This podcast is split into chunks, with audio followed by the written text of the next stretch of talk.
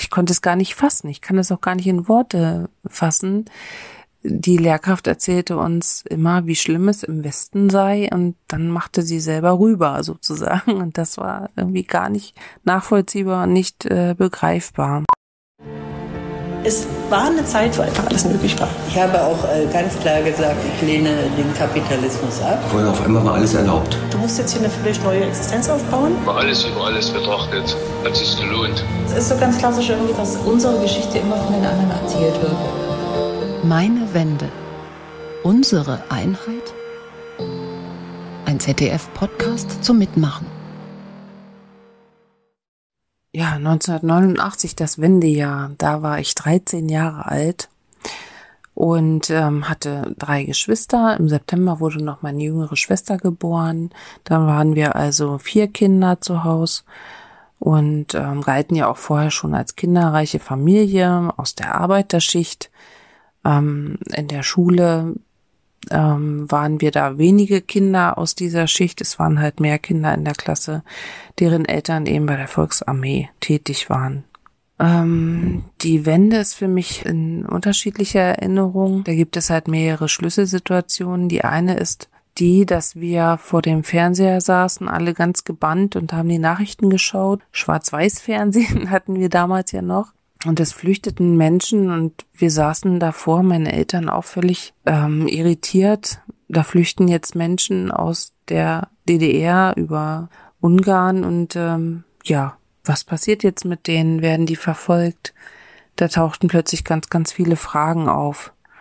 Dann kam ich nach einiger Zeit eines Morgens in die Schule und wir saßen dort und warteten auf die Lehrkraft. Das war unsere damal damalige Geschichtslehrerin. Und sie kam und kam nicht. Und irgendwann ist jemand zum Sekretariat gegangen, hat nachgefragt. Und da hieß es dann, ja, eure Lehrerin ist nicht mehr da, die hat rüber gemacht. Wir waren alle ziemlich schockiert und wunderten uns auch, warum dann einige Mitschüler auch nicht da waren. Und konnten das irgendwie gar nicht richtig einordnen. Und für mich war das völlig, äh, ja, ich konnte es gar nicht fassen. Ich kann es auch gar nicht in Worte fassen. Die Lehrkraft erzählte uns immer, wie schlimm es im Westen sei und dann machte sie selber rüber sozusagen und das war irgendwie gar nicht nachvollziehbar und nicht äh, begreifbar. Ja, dann sagten eines Abends meine beiden Onkel und mein Vater, so, wir fahren jetzt rüber. Da wurde die Grenze nach Westberlin geöffnet an dem Abend und dann haben die sich gleich aufgemacht und sind losgefahren. Und für uns war das sehr schlimm, weil wir wirklich Angst hatten, äh, dass sie halt nicht wiederkommen. Ich hatte natürlich ganz große Angst um meinen Vater, weil ja niemand wusste, werden diejenigen, die dann jetzt drüber gehen, über die Grenze gehen, ähm, nicht mehr zurückgelassen. Das war ja ganz unsicher und das war ja ganz große Angst, die da einen begleitete. Und ähm, nachts nach null Uhr kamen die dann doch tatsächlich wieder zurück und wir waren so froh darüber, haben die ganze Zeit vorm Fernseher gesessen, diese ganzen Menschenmassen damit angeschaut. Und da sind wir uns in den Armen gelegen und waren so, so froh.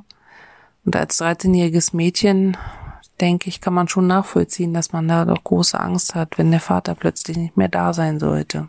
Ja, und die brachten halt viele Süßigkeiten mit, die wir vorher immer nur in der Werbung gesehen haben. Milky Way zum Beispiel oder Hanuta, Nutella, solche Sachen, ne? die hat man sich dann weggestellt und noch eingeteilt, weil man ja nicht wusste, wie lange haben wir das noch und haben das wirklich immer nur so stückchenweise verzehrt.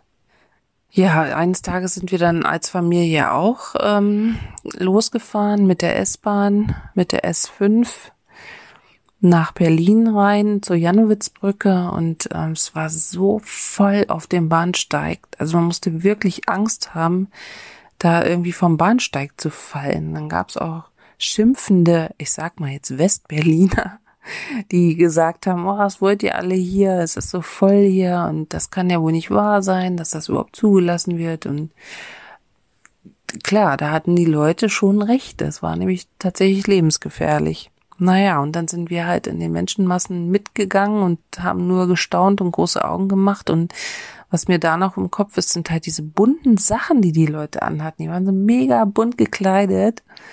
Bei uns war es halt naja, nicht so farbenfroh, wie man ja weiß. Und das ist, ist so mir aufgefallen. Diese bunten Bermuda-Hosen, die sind noch so im Kopf. Naja, und dann sind wir halt da so lang gegangen und plötzlich war mein Bruder verschwunden. Der wollte sich eigentlich nur den Schnürsenkel zumachen.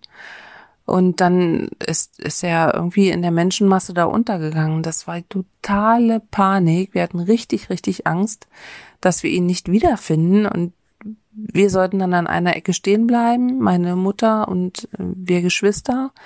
Und dann ist mein Vater los, auch noch losgegangen und hat ihn dann gesucht. Und wir dachten wirklich in diesen Menschenmassen, wir finden die nie wieder. Und irgendwie hat es dann doch geklappt. Und dann sind sie halt wiedergekommen und waren dann wieder bei uns. Also das war sehr, sehr einschneidend und man hatte da große Angst. Zur Belohnung sind wir dann zu einem Eisstand gegangen und wir wussten ja gar nicht, was Eiskonfekt ist. Und dann hat mein Vater irgendwie sechs Schachteln Eiskonfekt gekauft und hinterher festgestellt, dass das alles äh, sofort gegessen werden muss.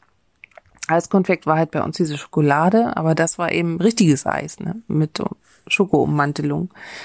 Ja, war halt so. Wir haben es dann aufgegessen alles und dann war es halt auch erledigt. Was noch sehr, sehr einschneidend war, war ähm, der Geldwechsel, dass das Geld ähm, ja zwei zu eins eingetauscht worden ist. Das war für meine Eltern und für viele andere sehr, sehr betrüblich. Aus wirtschaftlicher Sicht natürlich nachvollziehbar, aber zur damaligen Zeit konnten das viele nicht nachvollziehen, warum das so sein sollte. Und eine Sache war noch sehr, sehr einschneidend, das war die Arbeitslosigkeit meiner Eltern. Sie sind dann halt ähm, eineinhalb bis zwei Jahre zu Hause gewesen, weil der Betrieb halt sich nicht halten konnte ähm, in der Nachwendezeit. Und wir hatten wirklich Bedenken, dass sie überhaupt irgendwie nochmal einen Job bekommen. Aber glücklicherweise konnte der Betrieb dann wieder öffnen und dann war ähm, ja, war halt sozusagen die Familie ja auch damit gerettet. Denn beide arbeiteten im gleichen Betrieb und beide gleichzeitig arbeitslos. Das war schon ganz schön heftig mit vier Kindern, einem kleinen Baby noch dabei. Ja, das ist so für mich die Wendezeit gewesen. Da gab es sicherlich noch viele andere Erlebnisse, aber ich denke, das sind so die größten Schlüsselerlebnisse, die mir noch im Kopf geblieben sind. Und jetzt sind Sie dran, denn Meine Wende, unsere Einheit ist ein Podcast, der nur von Ihren Geschichten lebt. Unter meinewende.zdf.de können Sie anonym und unkompliziert Ihre eigenen Erfahrungen im geeinten Deutschland einsprechen und hochladen. Eine Auswahl davon erscheint hier in dieser Podcast-Serie.